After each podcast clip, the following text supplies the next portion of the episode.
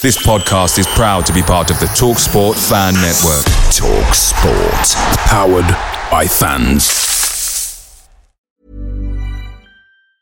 And there it is. That's as good as it gets on this stage. Nissan Townstar EV strikes again. It's an unstoppable van. Unstoppable. Look, Just fantastic. You can actually see the Pro Pilot technology in action. Effortless parallel parking. It moves with all the confidence that comes with a five year warranty. And with a bench full of all star van experts, there's real strength in depth here. That's all star quality. Search Nissan Townstar EV and visit your local All Star Van Centre to see for yourself. Terms and conditions apply. Five years or 100,000 miles, whichever comes first. ProPilot is an advanced driver assist technology. Driver's responsibility to stay alert, drive safely, and control vehicle at all times. The Talksport Fan Network is proudly supported by McDelivery, bringing you the food you love. McDelivery brings a top tier lineup of food right to your door. No matter the result, you'll always be winning with McDelivery. So the only thing left to say is, you in? Order now on the McDonald's app. You can also get reward points delivered too. So the ordering today means some tasty rewards for tomorrow. Only via app at participating restaurants. 18 plus. Rewards registration required. Points only on menu items. Delivery fee and terms apply. See mcdonalds.com. Back of the Nest Match Review Podcast. www.backofthenest.com.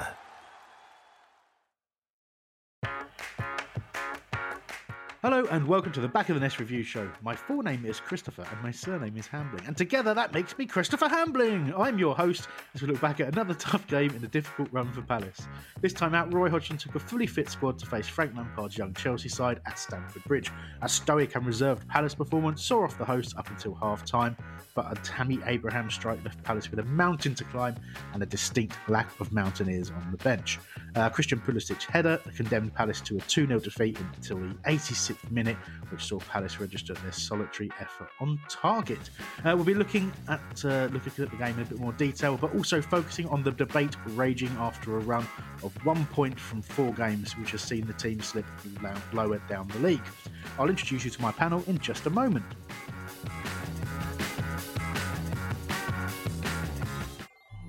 Reviews, predictions, comments, and rants. Send us your voice clips on WhatsApp 0203 575 1266. Right, it's introduction to the panel time. I can try and speak a little bit better than I did in the intro, but um, hey, I haven't really got time to re-record it. And you know, words are difficult at times, aren't they? So let's talk to Mr. Dr. Kerners. Hello, Dr. Hello. So, um, troubling times, troubling times for you. Obviously, you're at university these days. Got yourself back home to uh, to the to parents' gaff, and uh, and got a little excited, didn't you? Ate, ate yourself ate so much food in preparation for the week ahead that you've um you vomited like a Roman emperor. Uh yeah. Um, yesterday and today I've been going at it. I'm, I haven't been stopping. It's like, yeah, I should have t- uh, should have took a break, but you know you have to fill yourself up for the upcoming week, and you have to save money. It's it's tight right now, so I had to do what I had to do. Yeah, I mean, I think the vomiting part kind of undoes some of that work. Um, Hmm. Yeah, but at least I was full. I, I felt what it was like to have a full stomach. I haven't Oh, felt good, that good. feeling in a while, so yeah.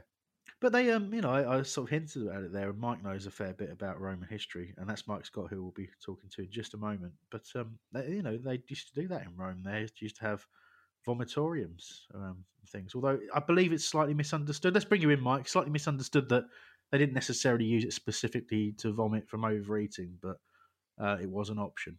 Yeah, I mean, my expertise is more in ancient Greece than Rome, but from, Oh, from what I so sorry. understand, well, yeah, from what I understand, no, it, we do kind of dramatize it a bit, but there is a story. I think it's in uh, Petronius. I think uh, I'm sure someone will know um, that they used to puke from one person into another person's mouth and then back again Hmm. to try and uh, to, to Hmm. try and clean clean themselves out so that they had plenty of room for more food and they'd have you know like 25 course dinners which i'm sure is what um dr does at his kebab shop yeah, thoughts, dear?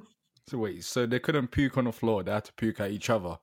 I mean, like, they, could, they, they could puke on the, f- the floors, uh, yeah, because the slaves would come and clean it up. But in order so that they could keep going, so that they got as much sick as possible, they'd s- sick into someone's mouth who'd sick it back.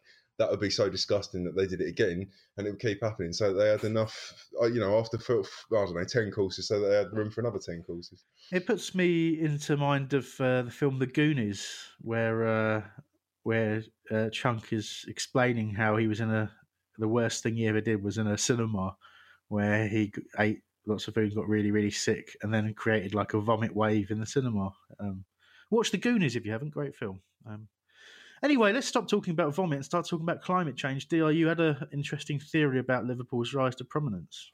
Um, yeah, I did, but I was just waffling. I don't think the listen, listeners want to hear me waffle right now about climate change.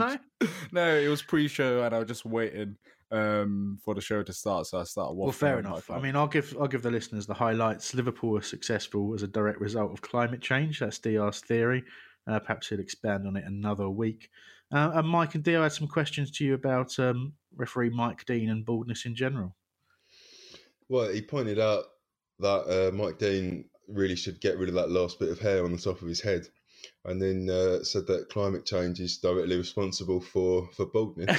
um, I, I hadn't heard that before, but I thought, well, if that's the case, then that's got to be for men and women. Um, and then Mm. producer Sam had said also that she'd heard that there there had been more balding amongst women. So. All in all, we haven't talked to any Palace uh, whatsoever because of yesterday's result. Well, well, exactly. And um, listen, I, I have some sympathy with Mike Dean. You know, it's very difficult to accept that you're a that you're a bald man and to just to get rid of it all. But you know, sometimes you, you do have to accept these things. Um, personally, you know, it's it's very difficult. I can get quite lazy, and then it looks like I'm trying to go for a comb over, but it's not the case. You know. Anyway, I, I just want to talk about a bit of pain with, with hair this week. Um, cut my own hair. It's- I, I used to have a mate that um, cut it for me at uh, Posh Barbers in, in London, but um, I couldn't justify keep demanding free haircuts, so I did it myself.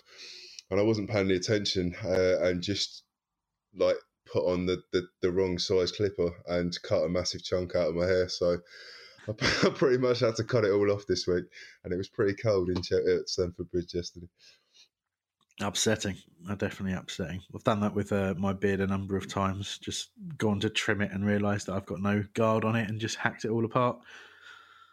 Oh dear. Anyway, um, I thought you know we were we are going to at some point. Patrick will hopefully be joining us. Um, Mike gave him some helpful technical advice just as we were setting up, and it's completely ruined his computer. However, at some point, hopefully during this recording, he will join us. But in the absence of um, of Patrick being able to talk to us, let's have a very. We'll talk about Wilf a bit more later on, but we've got to talk about the the video from from after the game where uh, someone challenges Wilf, suggesting that Reece James had him in his pocket, and um, Mike Wilf came up with quite a good response, didn't he? It was it was genius. I mean, it was initially posted by Chelsea fans um, that were using it as um, you know another statement saying Reece James had Wilf in his pocket, which they'd been posting. uh, Thousands of people were posting. Someone had said that to him into his car window as he was leaving the ground. Um, obviously, stopped him driving away. He just rolled down the window and just said, "I've got your mum in my pocket." rolled the window back up. If you haven't seen it, it's well worth seeing. So a lot of Palace fans retweeted it for totally different reasons than why the Chelsea fans did. Um, I, I had a lot of respect for him. Uh, he got a lot of stick on uh, at the game and on Twitter. Uh, I think probably unnecessarily. We'll go into that. I'm assuming.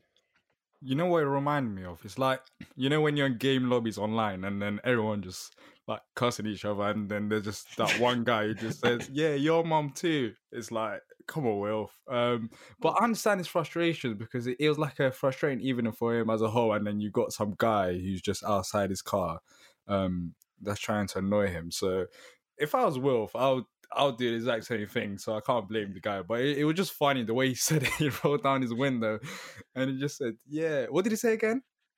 Exactly. Um, well, we're going to have to, it's going to give Sam more bleeping to do if Mike says it again, but Oh. Said, you know, I'll, I'll take the swearing out. I've got your mum in my pocket, is what he said. Oh, yeah, it's just But funny. you you mentioned the gaming stuff, and I and I feel that that's almost directed at me from our days in certain Xbox games where it usually be friends or relatives of yours that would join, and I would just abuse them until You know what? The, the mum thing Yeah, is I due do. a comeback as well. Um, I, I don't think there's been enough your mum insults for the last, I don't know, five, ten years. It's well due a comeback. And if someone's a trendsetter enough, it's Wilf. He's going to be able to do it. Yeah, for sure. Okay, let's get uh, slightly further on with what we're going to do today. So, uh, first port of call really is to publicise the WhatsApp number. We I think we forgot to chuck it out yesterday, uh, or if we did and you left us some messages, Mikey hasn't got back to us with what, what was left. So, apologies, we're not going to be using any of those this week. Uh, but for future weeks, 0203 575 1266. Send us your reactions um, from the games and also use it anytime during the week to ask us a question or send us a message, uh, particularly a message of support for DR and his various obvious problems. Talking about DR, you've been uh, playing around on YouTube, haven't you? Yeah, I have. Um, me and Harvey, uh, we posted some reaction videos yesterday. Also, there was an opposition uh, preview video, so you could hear from um, Chelsea fan um, that was posted. But we'll be looking to do more stuff as the season goes on. So make sure to go and check it out. Um, Back of the Nest. If you type that in YouTube, then it should come up there. And yeah, if you've got any content ideas, um, just let let us know as well. We're trying to do different kind of stuff. So if you've got anything in mind, uh, tweet us or DM me or just anyone and just let us know.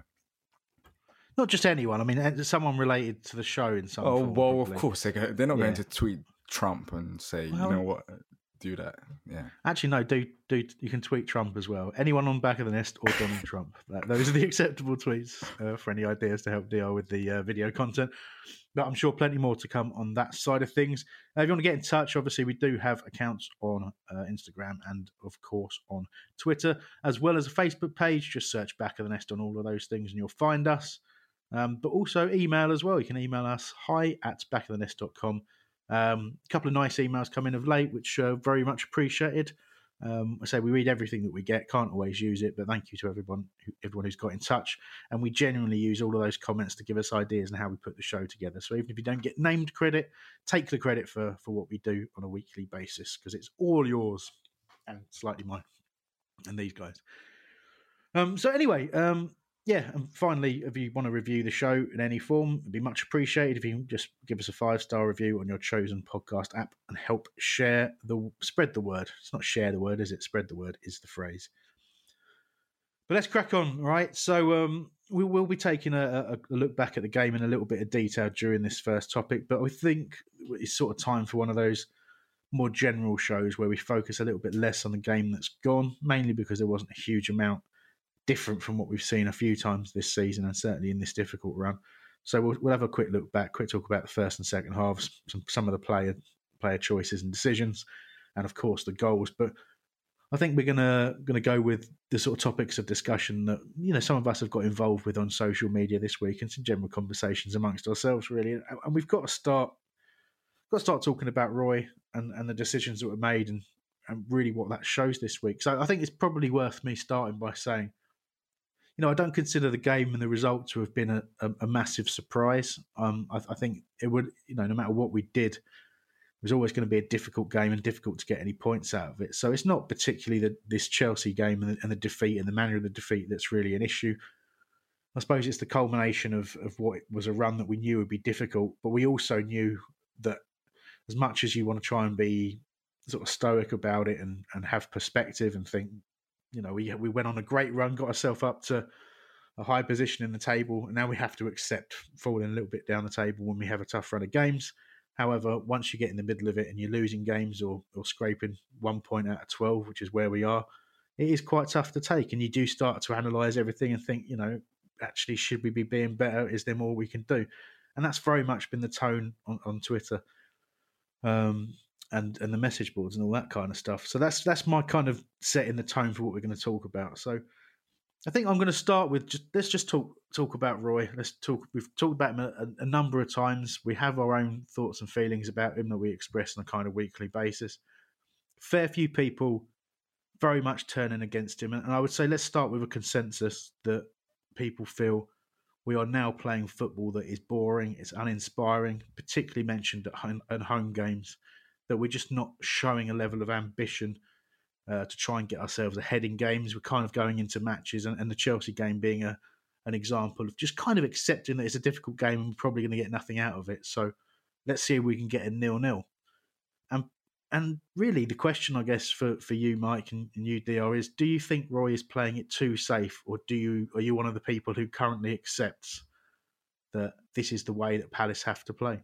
I've accepted it a long time ago. I mean, we do play too safe, but it's not like um it's changed drastically. Not, not nothing has changed. I mean, we was playing this way last season as well. Our good start to the season was not the fact that we were playing great football. It was the fact that we were more clinical in front of goal at home.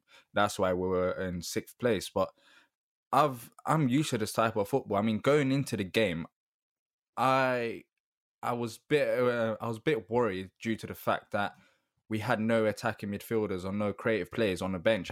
He decided to go Jairo Riedewald. I mean, it was a negative start from there.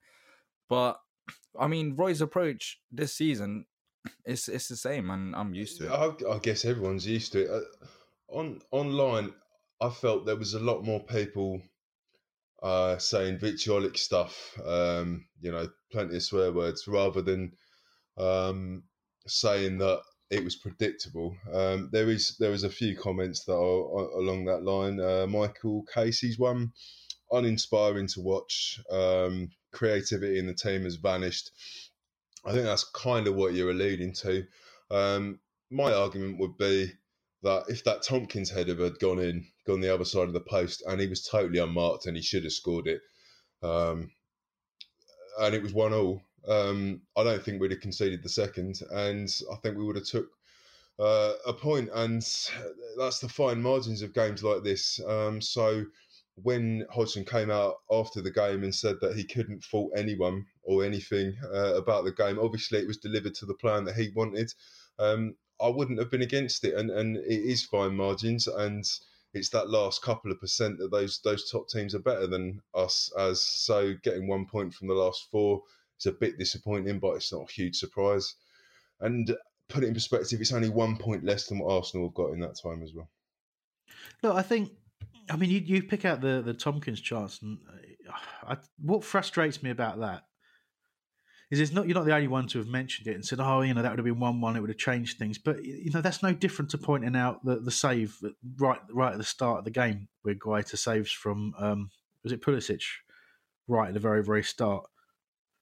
Um, you know, you know, from what is it? Must be no more than a couple of minutes into the game at, at most, and then right before half time, you know, the the sort of save from Guaita and then a block from Cahill, and you just think you look at those, and those are goals that chances that should have resulted in goals, but for brilliant goalkeeping and, and heroic defending, and that's no different to a, to a player missing missing a chance. So if you say that Tomkins should have scored, well, then we should have been 2 0 down at half time if you're going to have that logic. And I'm sorry to be negative, but that's that's how I feel about it. I don't think think that's an acceptable way of justifying what we did. I think where I have a problem, and it's going to be difficult not to keep jumping about in this because it's quite a wide ranging debate.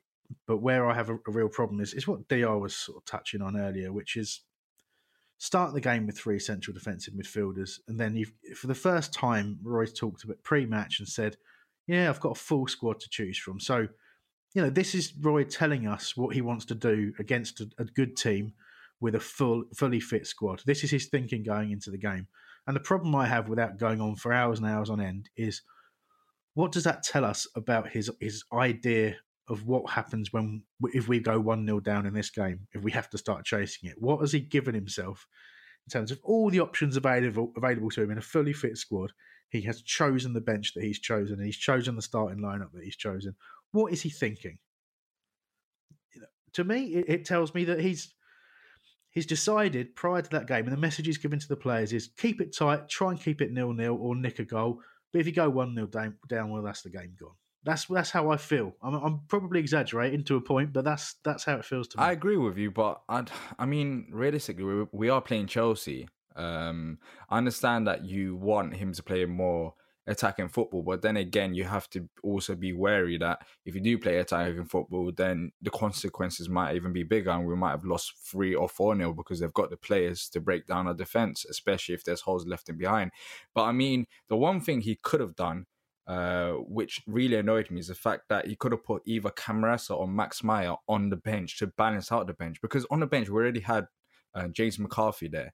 So why on earth do we need Jairo Riedewald there who hasn't played a Premier League game? I, I'm, I look at this every day. I looked at this yesterday. I looked at this today as well. I think this is accurate, but he hasn't played a Premier League game, a single minute of Premier League game, um, t- till I think it was the 17-18 season uh, against Brighton. That's the last time he played in the Premier League for us. I mean, Jairo Riedel was never going to come on. So why would you have him on the bench and leave uh, uh, one of Max or Camarasa out.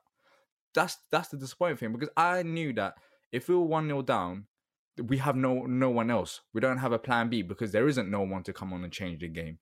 And that's the frustrating part about it. Is the fact that all right, we approach the game like that, but you also have to be wary that it might not go towards your plan. You might have to change up, but we couldn't change up because we had no one on the bench that could change up, and that was an annoying thing for me.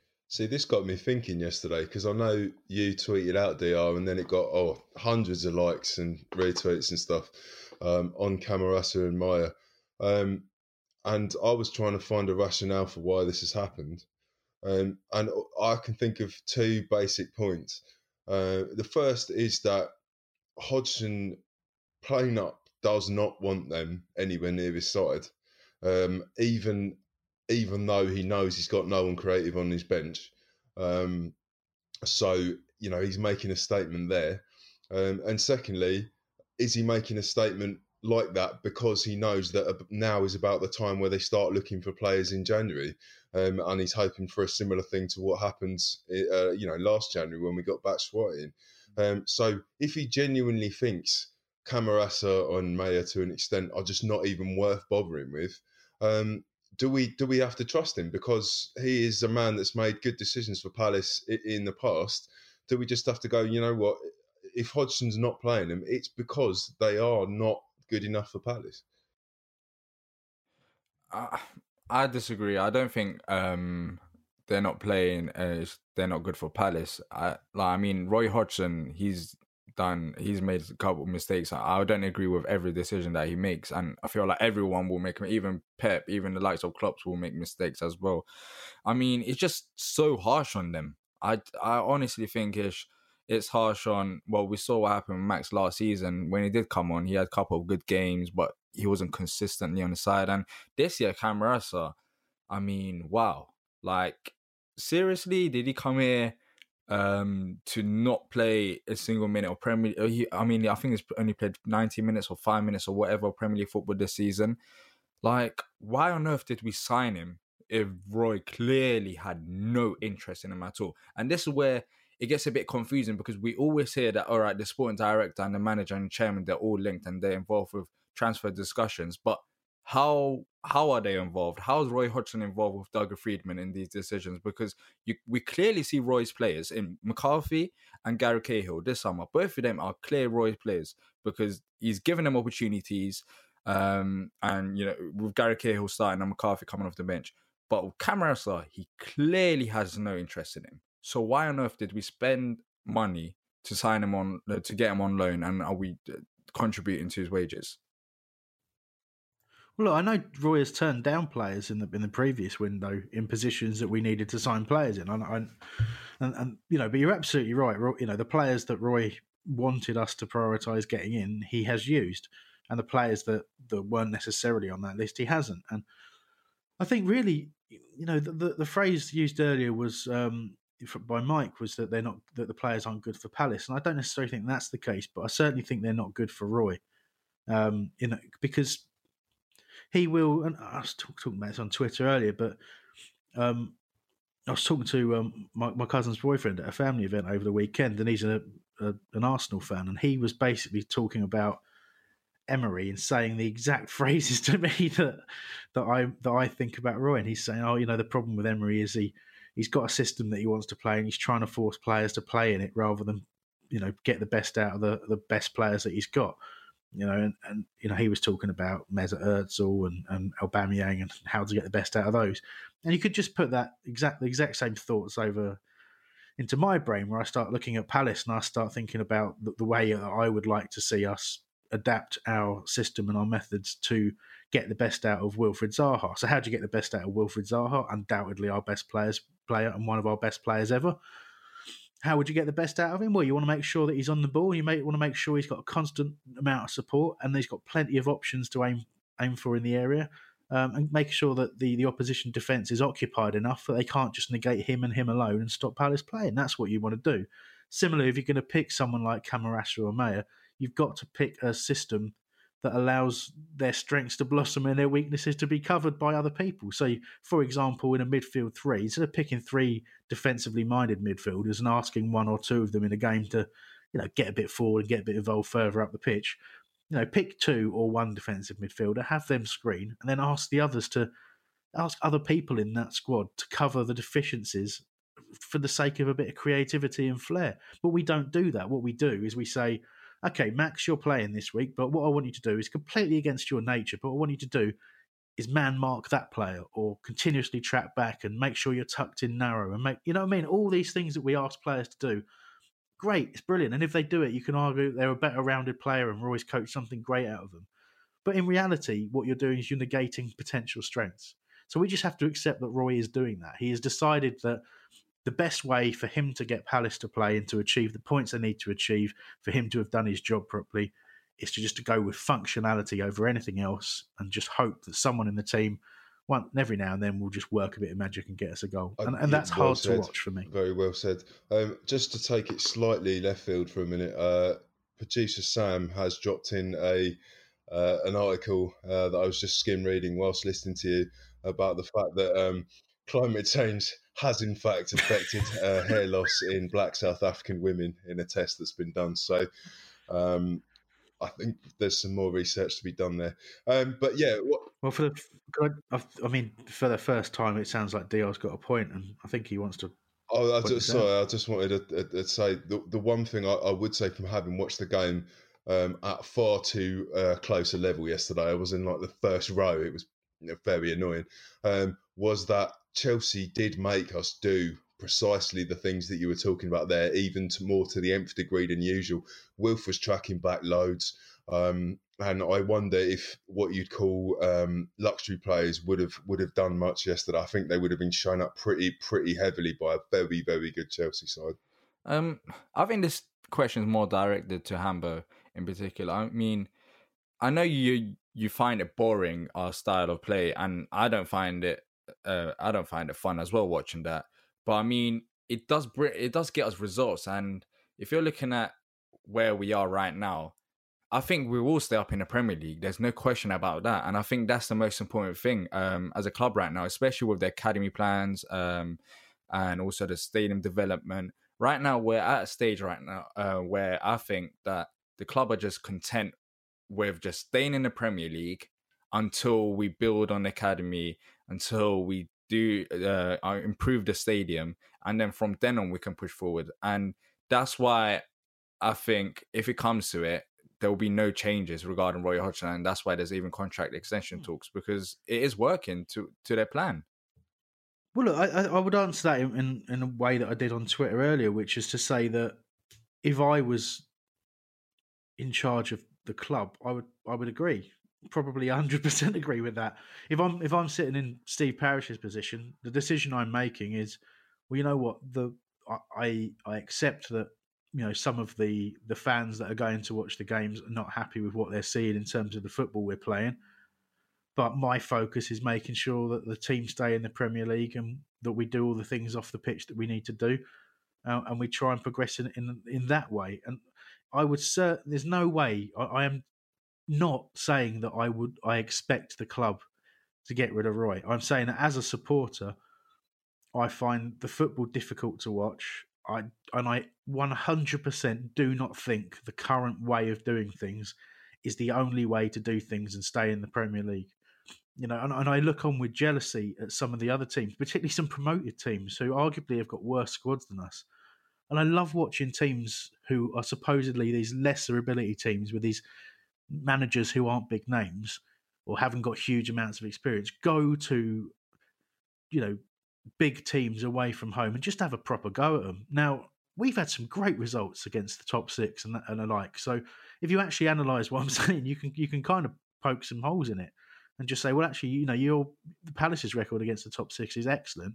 So you're talking rubbish Hambling, but you know, we all know what we see. We all know what we're watching every week. And particular, uh, of particular interest, although there's been a, a, an upturn in home form, it's our ambition against teams in and around us at home because we do play the same way every time. That's where I really find it hard to stomach. If I only had to watch Palace being negative and kind of trying to trying to scrape out a point or hope for a goal on the break against the better teams in the league, I can live with that. It's, it's how we've operated forever, really but it's just having that horrible consistent approach just continuously and i think the problem for me is i don't fear what's happening now i fear what we'll be left with when roy does go whenever that might be because we've seen a, a real dearth of creativity in the side we're really still struggling to create chances and when we do create them we're struggling to finish them i think the you know if you look at the last couple of games in particular uh, what have we created? What maybe one or two meaningful chances at most? It's been horrible to watch. And you imagine being in a,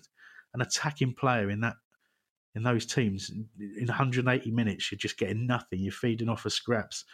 You know what's left? Andros is already half the player he was under Allardyce because all of, all his focus has been on how to improve himself defensively.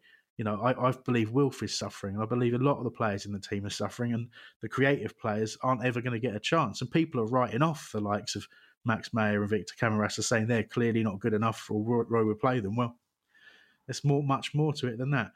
So do jump in, DR, but I'm conscious Patrick's joined us and we want to have a quick chat with Patrick as well. Uh, yeah. So regarding that, I think that's my biggest worry as well. Um, it's the creative aspect and what's left when Roy does uh, leave the club or step down. It's the fact that I'm not convinced that Max Meyer or Camarasa will be here um, by the end of uh, Roy's ten, um, Roy's time at the club. But I mean, look, we joke, we are joking about Wilfried Zaha um, and what he said to the guy after the game, but I feel like that's a, just a build up of frustration of things. People have gone at Wilfried Zaha uh, this season saying how he hasn't performed good, and there has been games where you just question his effort. Is he really in it? Is he is he focused in the game? But I mean, games like yesterday, what can the guy do? Um, I feel like sometimes expectations between Palace fans um, for Wilfried Zaha is a bit different as well. I mean, he's a very good footballer. Don't get me wrong, but he's not a superstar. Um, and I feel like at times when he does have the ball, because we're so defensive in our tactics, he just doesn't have the support and he loses the ball a lot of times. But that's not really Wilfried Zaha's fault. That's just the position he's in due to the tactics. So that's what I'm a bit annoyed about after yesterday's game when people were going at Wilfried Zaha saying, all right, just sell him and sell him whatever he's done. Mm. Well, is he really done or is it just the tactics that's making him look bad in the first place? Or it might be an off day. There's just so many factors, but I feel like the tactics do really play a part in against the top six um, on how he plays because he can't really keep the ball for too long I mean, look, the tactics definitely do have an impact. You're absolutely right there. And I think what's also interesting, I mean, he undoubtedly had an off day yesterday and a very poor game by his standards, but far from the only one. And I think a lot of it was just the the sort of the lack lack of getting time on the ball. By the time he did get it, you know, there's you know the support around him. If you look at the average positions from from the game yesterday, you know, uncharacteristically, Wilf is very much he is still the furthest player forward as he often is, but he's he's very much left wing. Whereas usually you'll see him roam around the pitch, so his average position ends up relatively central. Uh, but he really wasn't getting too too often getting into the central areas. He was asked to keep out wide. But the problem with that is if you're asked to keep out wide, and you know the purpose is to try and deliver some sort of service into the box, and there's just not enough. There's just not enough options for him to do that. So you're absolutely right. If he gets the ball, there's not really anything to do with it if he does if he doesn't get it, he, he, gets frustrated. And we saw such a frustrated and dejected Wilfried Zaha yesterday. We'll talk more about him in a bit, but Patrick, we've covered a fair amount, but I just want to go back to a, a point I was we were talking around around the creativity, rather than focus on the, the, sort of gripes of that we may or may not have with the creativity in the in the side at the moment. I'm really interested to know what what you think would be an option to try and get these more creative players involved in terms of know what what do we change? Who comes out that side? What you know what you know, is, is it really just simple as maybe sacrifice one of the three defensive central midfielders and, and play someone just up in behind alongside Ayew or something like that? Where, where do you think we're we could maybe turn that dial a little bit more towards a creative pattern of play? Okay, so my issue is with Hodgson's basically being he just seems to be very set in how he wants to set the team up. I mean, I noticed that you know we've we're not seeing Meyer and Camarasa at all. They weren't on the bench yesterday. Previously, he took out Townsend out the lineup, and we were negated Wilf by shunting Wilf out wide and time to play defensive midfield slash winger. So you have three players in the middle: Kouyaté, McArthur, and Luka. I would have to take one of the three out at this point based on form. You have to leave McArthur in.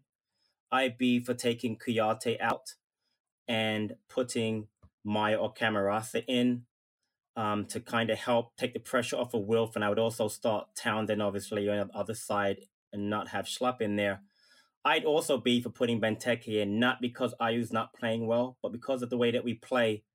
I think we need to get more players in the box, heading the ball, and that comes from crosses from Wilf and from Townsend, and I just think we're, just, we're not creating anything. I didn't. I think that the game we've lost, the two 0 two 0 two 0 four 0 matches, have been dross. They've been terrible. My only memory from any of the games was the header by Benteke at two 0 down versus Man City. I mean, we're not creating anything. It's bad. It just looks bad. It feels bad. As a supporter of so long, I heard you say beforehand, but I get what the owners are doing, and I get why they'd offer um, the manager a new contract, but I couldn't take it because we're not progressing. We just we just seem to be treading water. And again, as DR said, we have to stay in the Premier League. I understand that part from a business standpoint, but from a fan of, of such a long time, I think we need to do more. And maybe if he changes the lineup just a bit, maybe that would help. It does definitely come with with a risk. That's one thing I will say. Whenever I, I get talking about this with anybody, they always ask the question, you know, well, who comes in? You know, well, look at what happened with Charlton. Look what happened with I don't know. I'm trying to think of some other teams, but I don't know Leeds or whatever. Look at what happened. You know, happened with some pretty big clubs who got above themselves and decided that a change had to happen for them to progress. And you know, the the, the game is full of of stories like that. But you know, I always say the same thing. You know, inaction can be just as much a, a cause for a, a tumble down the leagues as action can be. Um, but it is that difficult thing of if this if you're calling what, what's currently going on wrong, then particularly as some people looking out for uh, looking in from the outside will say, how can you at Crystal Palace sitting, okay, equal tenth slash equal thirteenth, but how can you sit in, in mid table at this point in the league? Start talking about things at Palace being wrong. You've been in the, the top division for the longest period of your entire existence. You know, you've got a, a, one of the best squads you've probably ever had. So what on earth are you complaining about? But you know, I think that doesn't that there's still a legitimate case to answer in how we approach games. Um, before we bugger off into another topic, I just quickly asked you both, or all three of you, like almost a one-word answer. If we get, say, nine points from whatever the games are, Burnley, Watford, Brighton, will this same criticism still be there? Will it be? I mean, will it still be that you just know that we can get points from those games, but you're never going to get them from these ones. Is is that sort of what you're saying?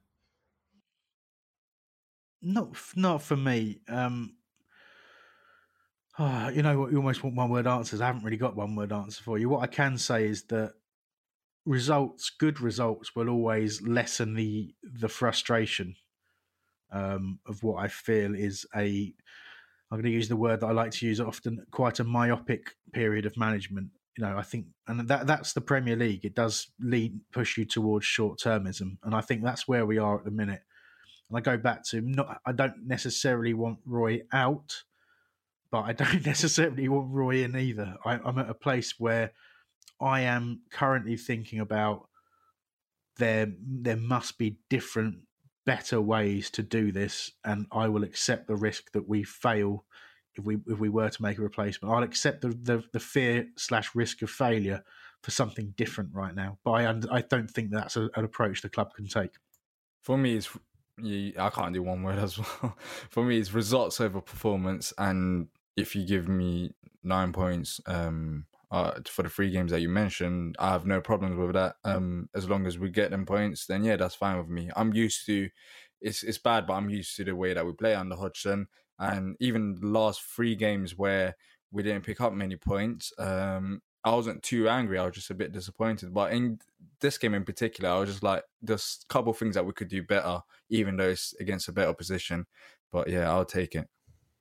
And for me, Mike, it's a great question, and I can't do one word either. But I'd be stupid to say, of course, I wouldn't take the nine points. But I had to take a look at the opportunity that's in front of us. And when we were fifth or sixth, wherever we were, I just saw maybe two or three good teams, and I saw a huge gap where we have the potential for us to finish fifth or sixth. I really believe that at some point. But the way that Hodgson manages, I know what to expect now. He goes out and puts us out there just not to lose big to the so quote unquote better teams and to hang in there with the other teams. So that frustrates me, not because um, I don't want Palace to do well, but I think I think we could do better. I think there's an opportunity here for us to do better, and I just think he's not taking opportunity because he's set in his ways, and that's how he's been successful. You know, at Blackburn, at Fulham, and with us for the most part. And I get what people say about him. I understand that, but I just think the opportunity is there for us. I think the squad is a decent enough squad to do better, but he just has, he's not a risk taker in any way, shape, or form. It frustrates me as a fan to see that. So would I take the nine points? Of course I would, but that does not that was not a take away from me how he did against you know in this last five or six games. Well, I think that leads us perfectly then on to uh, our next discussion point. So we put out a poll yesterday, or I did after a few drinks, over expensive drinks in Putney. Uh, um, ridiculous part of the world. Um, ter- terrible weather, terrible traffic, and six quid pints. Um, it's not, yeah, not not a fan of it. Um, so I said a bit of a split between Palace fans this evening. What side do you fall on? Um, not giving people the option to say both, as as some some smart asses definitely did straight away. Um, unacceptable shite um, or beaten by quality side. And um, after 24 hours of poll pollage, 60% of people went for the unacceptable, um, and 40% of people went for um, beaten by quality side. Um, so the points I wanted to make from it, um, and I'm, I'm only playing devil's advocate here, I thought there was some very comfortable passing. in previous seasons, um, when we tried that kind of passing, I've had my heart in my mouth. But um, you know, there was a, there was a period of pressure for about 10, 15 minutes after the uh, after the first goal went in, and, and obviously you say, you know, why why why would we wait until then? Um, but there, there was some real forward momentum, and, and there was a good period of about I would say 30 to 35 passes at one point while Chelsea couldn't get the ball, um, which was which was good to watch. Um, and I know Luka talked about that in his post match um, presser. Um, so, I mean, why did it take the goal to get us going?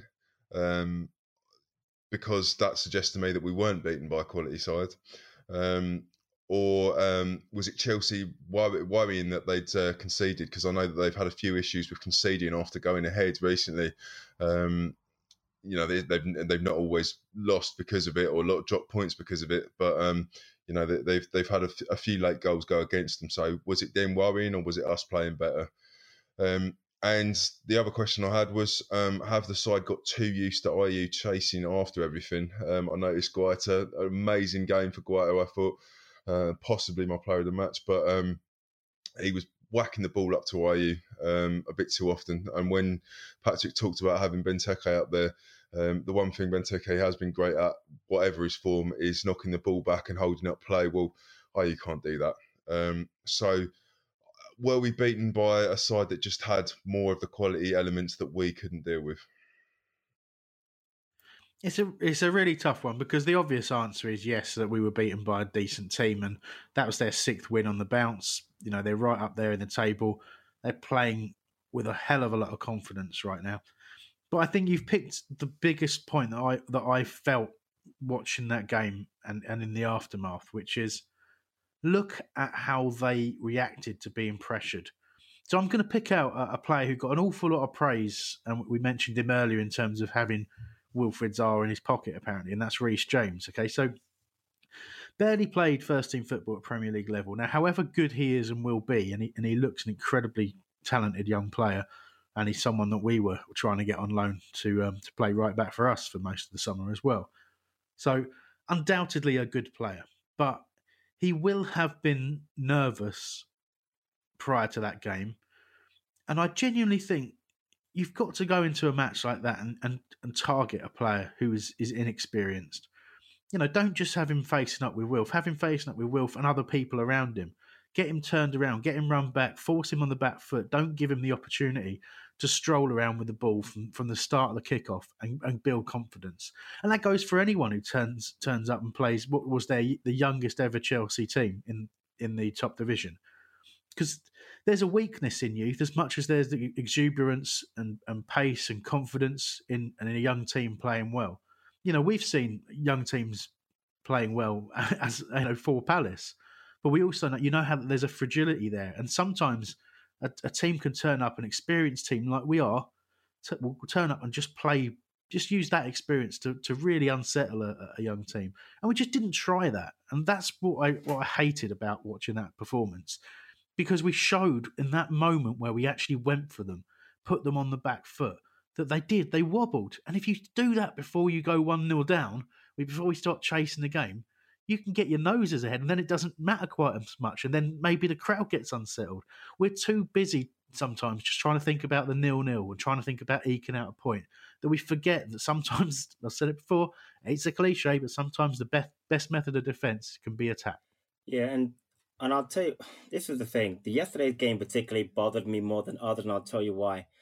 Chelsea is what I'd like us to be. Now, before people jump on me and say, well, we can't be Chelsea, we don't have a billionaire owner. I get all that. I do. I understand where they're coming from. But because of this this thing that was put on top and they couldn't, the transfer embargo, they went out and went and got a young manager. There was no way Lampard gets that job if they the embargo had not been on. They've got a bigger manager and gone out and bought a bunch of players like he's done in the past and probably done new, who knows what. They have a young manager. I'd love to have a young manager like Jan Lampard, obviously. They've got young players. You talked about Reece James. They've got Fikayo Tomori. They have Mason Mount. They have Tammy Abraham. They have the American Christian Pulisic. We don't have one young player that comes close to any of those players as far as age and ability. None. The thing with Hodgson was he doesn't give flair players a chance. He doesn't give youth a chance. The only reason why, like I'll say it again, like last year because Ward got hurt. Ward's hurt again. Will another right back come to the academy? No chance because not one of them's ready probably. So it's so frustrating to see a, a young, the youngest, like you just said, uh, Hambo, youngest Chelsea team do so well with a young manager because you know they're set up for a, a great future. The only thing that will mess them up is if they get the embargo lifted now and they go out and spend a bunch of money in January and mess it up because they're set up to win. They just are. And they've got 30, 40 players on loan now. And that's my frustration we we don't have a young team, we don't have a young manager, we don't have young players coming through. It's just so hard to watch, and the style of play that we play is so difficult to watch. It really is. I wouldn't mind if we were. I mean, I see Sheffield United, they go away to games and they, and they go for it. They try. I know they're a newly promoted team. And that's another thing I want to say. We acted like we were a newly promoted team yesterday. We just played like we've been in the league for a year, not six, seven years. It's like, what are we doing? Where, what are we progressing in? I it's so frustrating to watch that. I just feel like we're just we're not going backward. We're just treading water. And it, what is the point of that at this point in our Premier League life? You have to be going forward. If you're not going forward, like you're going backwards. And that's what frustrates me. That game yesterday was so tough to watch because Chelsea is doing everything I want to do, and we're doing basically nothing that I want to see us do as far as going forward. I think the downside to that is the fact that we haven't got the young players on the same level uh, as the players that you listed at Chelsea, and that's for a variety of reasons. I mean, we haven't got Tammy Abraham at the academy. I know people would say, "Oh, James," they, but he's not Tammy Abraham. No way he is.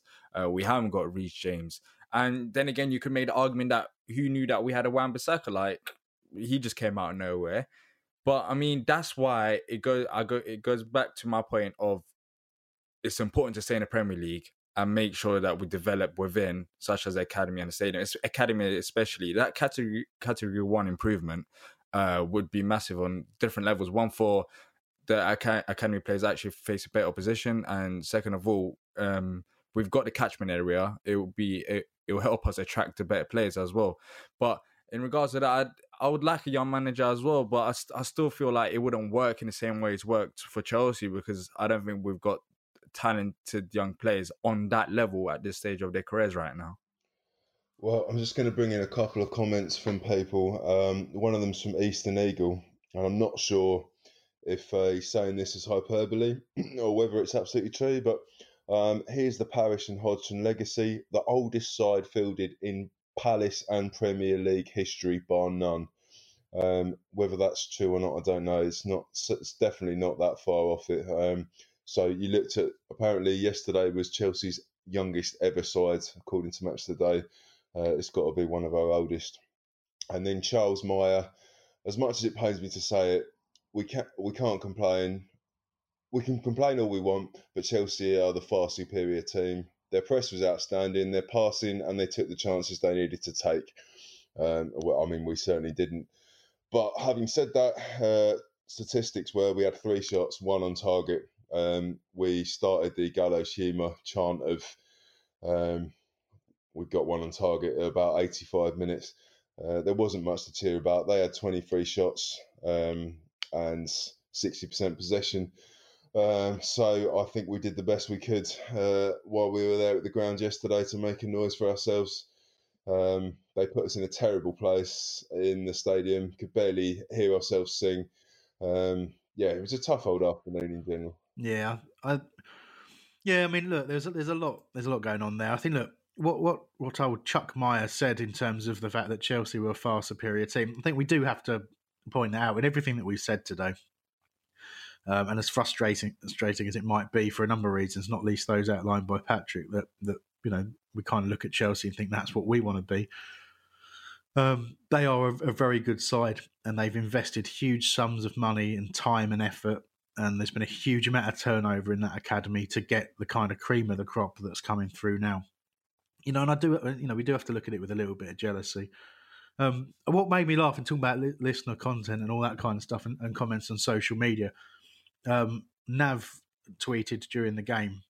I think it was at half time, and he said something like 55 minutes, Chelsea will go 1 0 up, and then Roy's two subs will be, I think it was Benteke on for Ayew and Kouyate on for. Uh, off for McCarthy, and he was nearly bang on. I mean, it was 52 minutes we went 1 0 down, so he was three minutes off with that. Kouyate did go off for McCarthy later on, but it was Jeff Schlupp on for McArthur. But so he nearly got the subs and the timing and everything right about what was going to happen at half time. And it really just it hurts to that we're that that predictable. You can even predict the times that we're going to concede uh, and and the subs that we're going to use. Um, and I, I, just found that pretty amusing. But having said that, as, as amusing as that is, it is a it is a sort of sad indictment of where we are at the moment. And I think if we just had that little bit of unpredictability, again, I go back to these types of results and these types of games would be a lot easier to handle. But you know, again, I don't want, I don't want to lose the fact that you know losing to Chelsea is, is going to happen to a lot of teams this year, isn't it? So let's let's not not get too upset about it.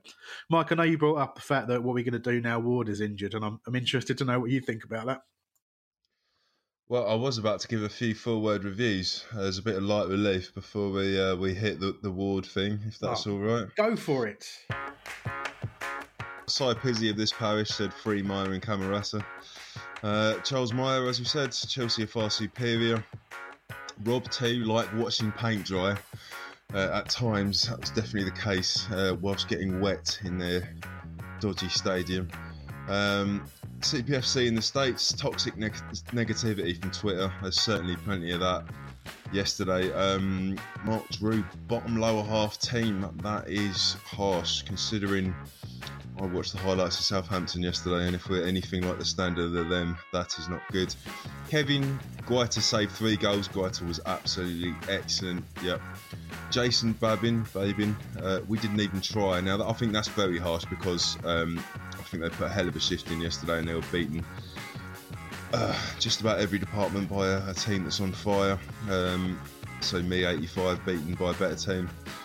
Um, Rob Coleman, uh, creativity on the bench. Um, yeah, I think he's probably tongue in cheek there. Andy W. And now a few people said stuff like this.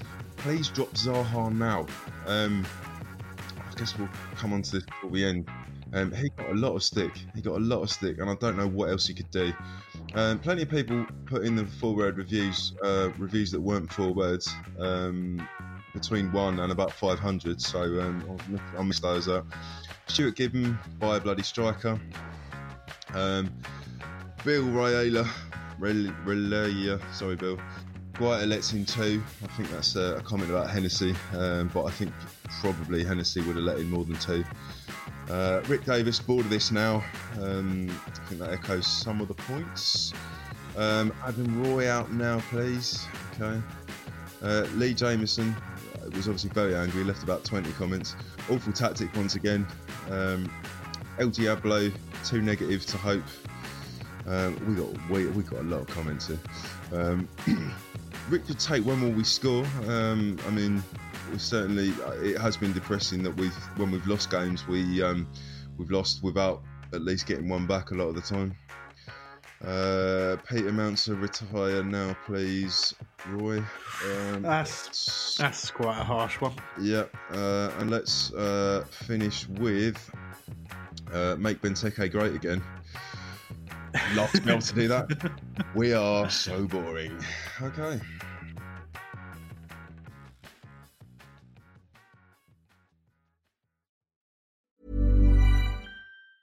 And there it is. That's as good as it gets on this stage. Nissan Townstar EV strikes again. It's an unstoppable van. Unstoppable. Look, Just fantastic! You can actually see the Pro Pilot technology in action. Effortless parallel parking. It moves with all the confidence that comes with a five year warranty. And with a bench full of all star van experts, there's real strength in depth here. That's all star quality. Search Nissan Townstar EV and visit your local All Star Van Centre to see for yourself. Terms and conditions apply. Five years or 100,000 miles, whichever comes first. ProPilot is an advanced driver assist technology. Driver's responsibility to stay alert, drive safely, and control vehicle at all times. Away days are great, but there's nothing quite like playing at home. The same goes for McDonald's. Maximise your home ground advantage with McDelivery. You in? Order now on the McDonald's app. At participating restaurants, 18 plus, serving times, delivery fee, and terms apply. See McDonald's.com. Well, there we go. Some, I mean, again, so most of those comments I would say came directly after the final whistle, didn't they? Um, so quite reflective of the mood after the game. But I I think most people touching on a lot of the, the, the topics that we've talked about and the, and the detail that we've given, which was, you know, I think Roy set himself up for criticism by choosing the bench that he did. And we talked earlier about why, you know, what, what you can read into that.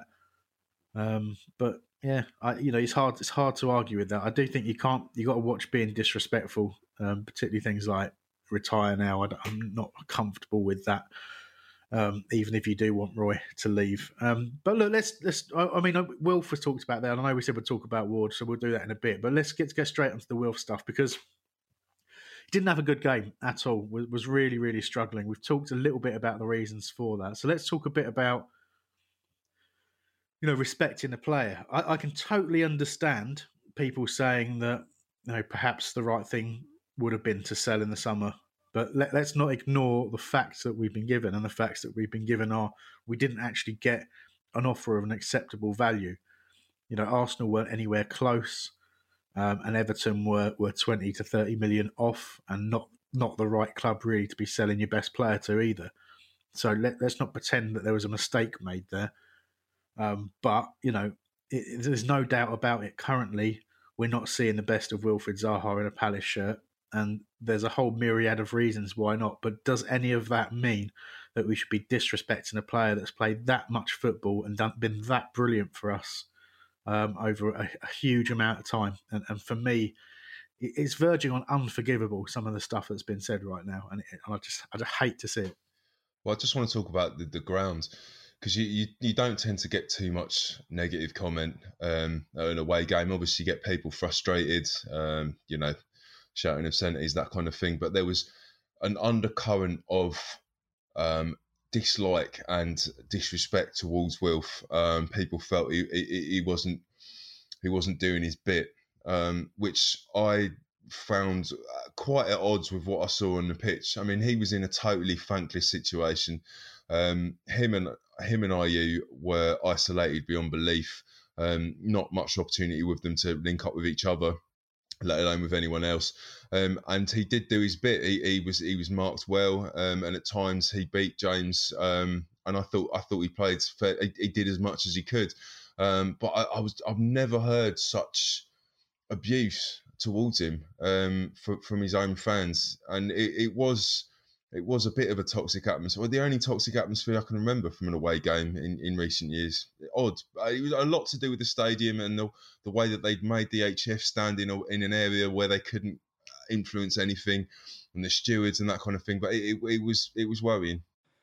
The thing with with Wilf is it's not the fact that he's had a bad game even at the Everton game, there when he did come on, there were a couple of boos. Then I feel like um, there's certain people in the fan uh, in the fan base who have turned on him for what happened in the transfer window and him gi- giving in a transfer request on the last day of the window. Some feel like he disrespected the club like that, and that's their opinion. Fair enough, and I feel like that's the reason why we're seeing more negative comments about Wilf after games because it's easy for them people to say just get rid of him because they feel some type of way after what he's done, um, what he done in the summer.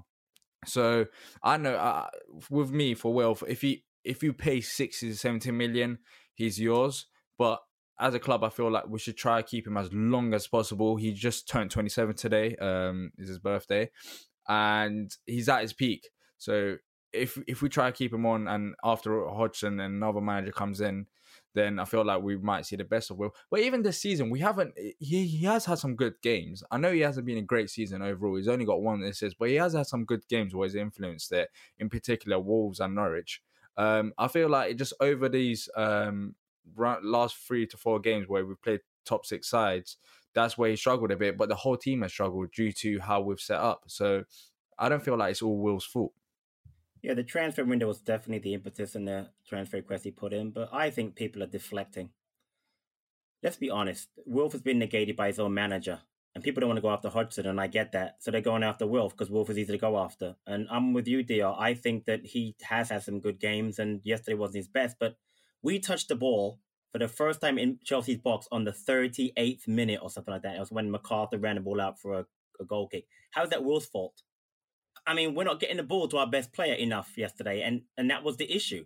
So to just get on Wolves' case, I you know, listen, I wasn't there. Um, I could tell that the fans were um were upset based on what reaction I read on Twitter, and then Mike has confirmed it at the ground. But I just think they're picking on him because again, he wanted to leave, uh, rightfully so. And I think honestly, we should sell him in January and get whatever we can. I don't think we'll get what we wanted to get in the beginning, but he deserves to go on to play for a, a, a play for somebody else because at this point, why would he? Why is he staying here for? What are we going to do?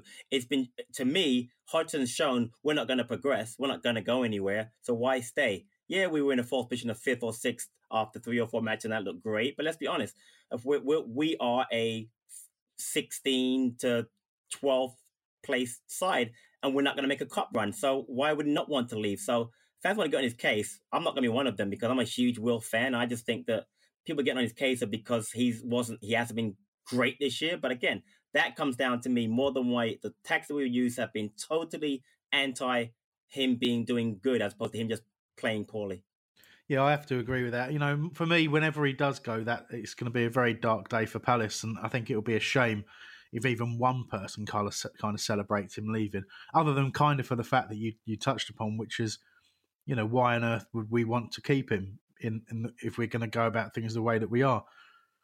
Um, and look, there's and you can get into the analysis of why we play the way we play, and maybe we if we spent differently and got different players in in the window, Wilf would have more support, and Roy would have more support. All those kind of things I get that you can argue about, but the, the bottom line is right now that's that the other factor to consider is how the longer we keep Wilf and the longer we continue to play in the way that we're playing, um, when's he going to shine? When's he going to look like the player?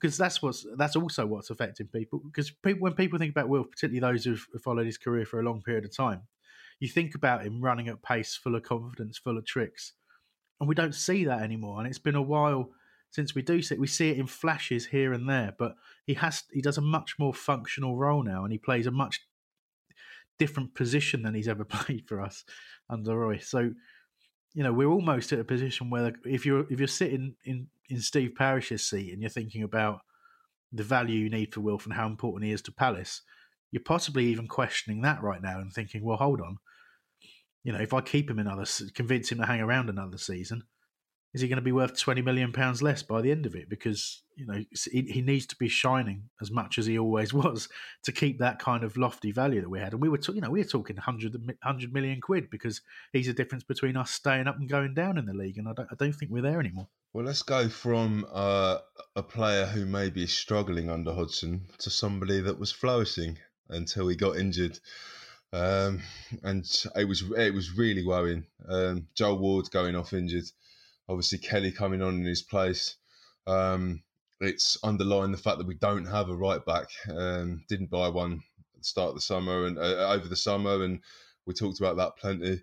Um, I thought Tomkins had a had a poor game and still isn't isn't either isn't up to scratch or, or isn't working with Cahill well. Um, was out of position for the first goal. I thought anyway. Um, and uh, yeah, it was. Yeah, I, I, would say that without Ward, that's that's a big loss because um, defensively, we, we uh, almost everything was done that could be done against Chelsea, and and possibly I think the only person that was at fault for anything was Tomkins, and that splitting hairs. Um, so a huge loss, and I don't really know what we're going to do against Liverpool because it doesn't sound like he's going to be back. No, we expect obviously Kelly to continue in that position, but you know you can be damn sure that if we mess something up in the transfer window and miss out on signing a player and end up with one option in one position, that player is nailed on going to get injured. That's just what happens with Palace. Yeah, I mean it's going to be Kelly. There's no doubt, and the only other option will be Tomkins. Again, it's too bad that we haven't tried at some point to uh, put a couple of youth players that can play right back on the bench and give them the experience and have them go in and get lucky with like Wan-Bissaka did. But it's not going to happen. But Campbell's right. The one position that we didn't really, well, left back with the other one, we have no backup. We lost a striker, we'd be fine. If we lost a central midfield, we'd be fine. Even a wide player, we just shuttled out McArthur out there. But you're right. Now that the one position we can't afford to lose, next to me, the goalkeeper, and now we've lost him. And I mean, that comes down to me. Yeah, transfer was an issue. We should have bought someone, but it also comes down to the fact that we don't develop any younger players that could maybe step in there like like Aaron did last year. Well, it's really interesting as well because uh, I don't watch the, you know the youth team as much as I would like to, but it looks like we've mainly been playing players out of position at right back throughout the kind of youth system. Now, whether or not we're trying to stumble upon another Wan-Bissaka, um, I think it's Malachi Boateng who's been playing there of late, who's sort of either centre back or central midfield at times, and, and he's been pushed back into that position. He's doing pretty well, but you know, you, you, if you're talking Wan-Bissaka territory, he's probably got 18 months playing in that position before we we decide if he's if he's going to fly or not. But you know, there's obviously talent in the in the youth system, but yeah, we're we're we're not in a position where we can dip into that that pool of talent and put some throw someone in for exactly the reason you say, Patrick, and that's that people just aren't just haven't been given given any real exposure to the to the first team. Those that have, I think, are obviously Sam Woods and, and Luke Dreher um, are, are, the two that have really been spending the most time in and around the first team squad. And you know whether or not Sam Woods could play it right back, I'm not so sure. It's um, it, it certainly probably not in the Premier League. You'd suggest. But it's a difficult one, isn't it? And you know, Wardy has been brilliant um, and and really surprised me. And you know, I, I feel quite sheepish about that fact because I was I was really very worried at the start of the season, and kind of you know t- towed that line of being a bit disrespectful. I still maintain he has Toblerone feet, but but he's um yeah he's just grown in confidence, and it's a it's a terrible timing for the injury, not just for us but for him as well because playing some of his best football, I think. But there we go. Look, we didn't we didn't talk too much about the game. You know, we, we talked about the fact that Tomkins um, you know, had that chance and could have changed it. And Mike, you've obviously mentioned there as well um, that he was probably at fault for that first goal. There's not a lot we can do about the second goal because um, obviously we were chasing the game at the time. Midfield were a little bit higher. It's just, just you know, basically people not going with runners. But it's that typical goal you can see when you are trying to chase a game. But you know, you have to say the first goal is probably preventable if the defence work as a unit. And you had three of them in a line, and, and Tomkins stepped up. Tiny little error, almost insignificant if the ball from Williams not quite as good as it was. Uh, but ultimately, I think that's what cost us the game uh, more than anything. My only other comment about the game, really, um, I think our, our move of the game, Zaha put in an excellent cross in the end, and it was our only shot on target. It was a tame effort from James McCarthy. Um, he was in so much space, Could, should have done better than hitting it straight at the keeper at about eight miles an hour. Um, I was I was a little bit annoyed about that. Um, but if we if we just go through for some last comments, listener contact in general, Eastern Eagle, who we've already heard from, clearly a little bit upset, but um, pointed out two players who we paid 30 million each for played less than two hours between them and are worth 10 million. Well, okay, fair enough. Uh, any creative play destroyed by play being played out of position or not at all until their confidence is shot to bits. Um, so maybe a mention of that before the end. Uh, Michael Casey, uninspiring to watch. Creativity in the team vanished. And now, do we reap what we sow with Wardy being injured? Yeah, we've just discussed that. Mark Jones, I'm at the point now where I question what the team actually does Monday to Friday. Uh, it's the same shite football every weekend, no intensity and no idea in possession. Forgot about Plan B. And then George, who who asked to come on the uh, pod to talk about this, um, and I, I've messaged him and said you're welcome to record a comment and we'll discuss it. Schlupp needs to start. This is that's George who's on his like third or fourth Twitter Uh, account. it, it is, isn't yeah, Um, entertaining. Low. I think we need to get him on personally. Yeah, well, why not? Eh? What the hell? Shake things up a bit, wouldn't it? Um, yeah, thanks for that, George. Not sure I agree, mate, but I know you're a you're a big fan of Jeff, and uh, you're not the only one. There's a there's a certain older gentleman who's a massive fan of him too. Um, but there we go. Look, it's a tough one, a tough one to take. Very, very tough run. It doesn't get any easier for the next game, which of course is Liverpool at home in a couple of weeks. But what that does mean is we get a, a week off. The preview show gets a week off. Dr, you don't because you'll be back at Love Sport on a on a weekly basis, Tuesdays and Tuesdays. Um, Tuesday and Yeah. Tuesday, but I'm just getting overworked. yeah, you're loving it though. You're you're the video guy. You're the uh, the love sport guy. You're on the review show. You know, it's what you're all about. And hey, you know, there might even be something else in the offing, which which I'm not going to say any more about. Hey, there might be eh? something else Oh. Yeah. DR related.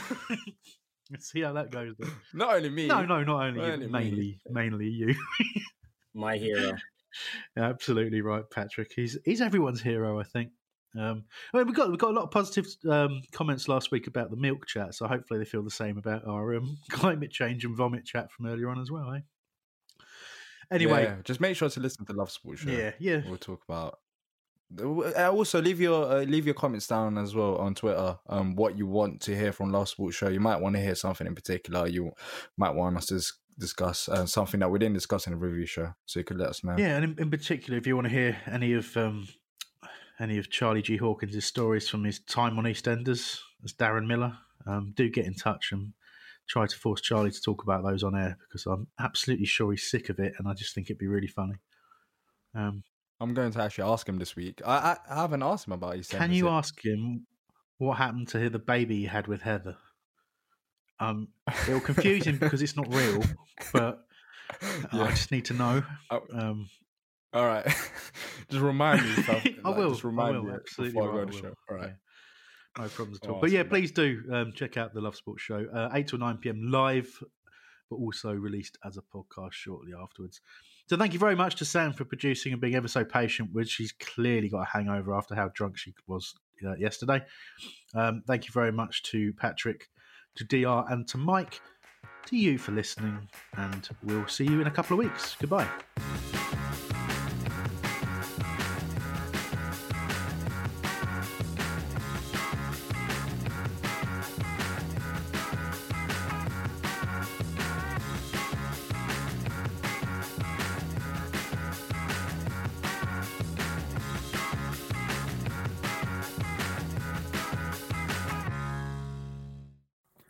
It's the 90th minute.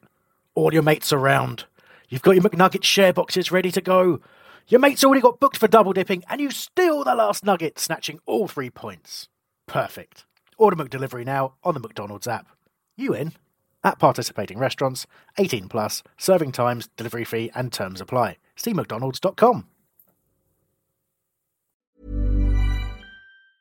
And there it is. That's as good as it gets on this stage. Nissan Townstar EV strikes again. It's an unstoppable van. Unstoppable. Look, just fantastic. You can actually see the ProPilot technology in action. Effortless parallel parking. It moves with all the confidence that comes with a five-year warranty. And with a bench full of all-star van experts, there's real strength in depth here. That's all-star quality. Search Nissan Townstar EV and visit your local All-Star Van Centre to see for yourself. Terms and conditions apply. Five years or 100,000 miles, whichever comes first. ProPilot is an advanced driver assist technology. Driver's responsibility to stay alert, drive safely, and control vehicle at all times.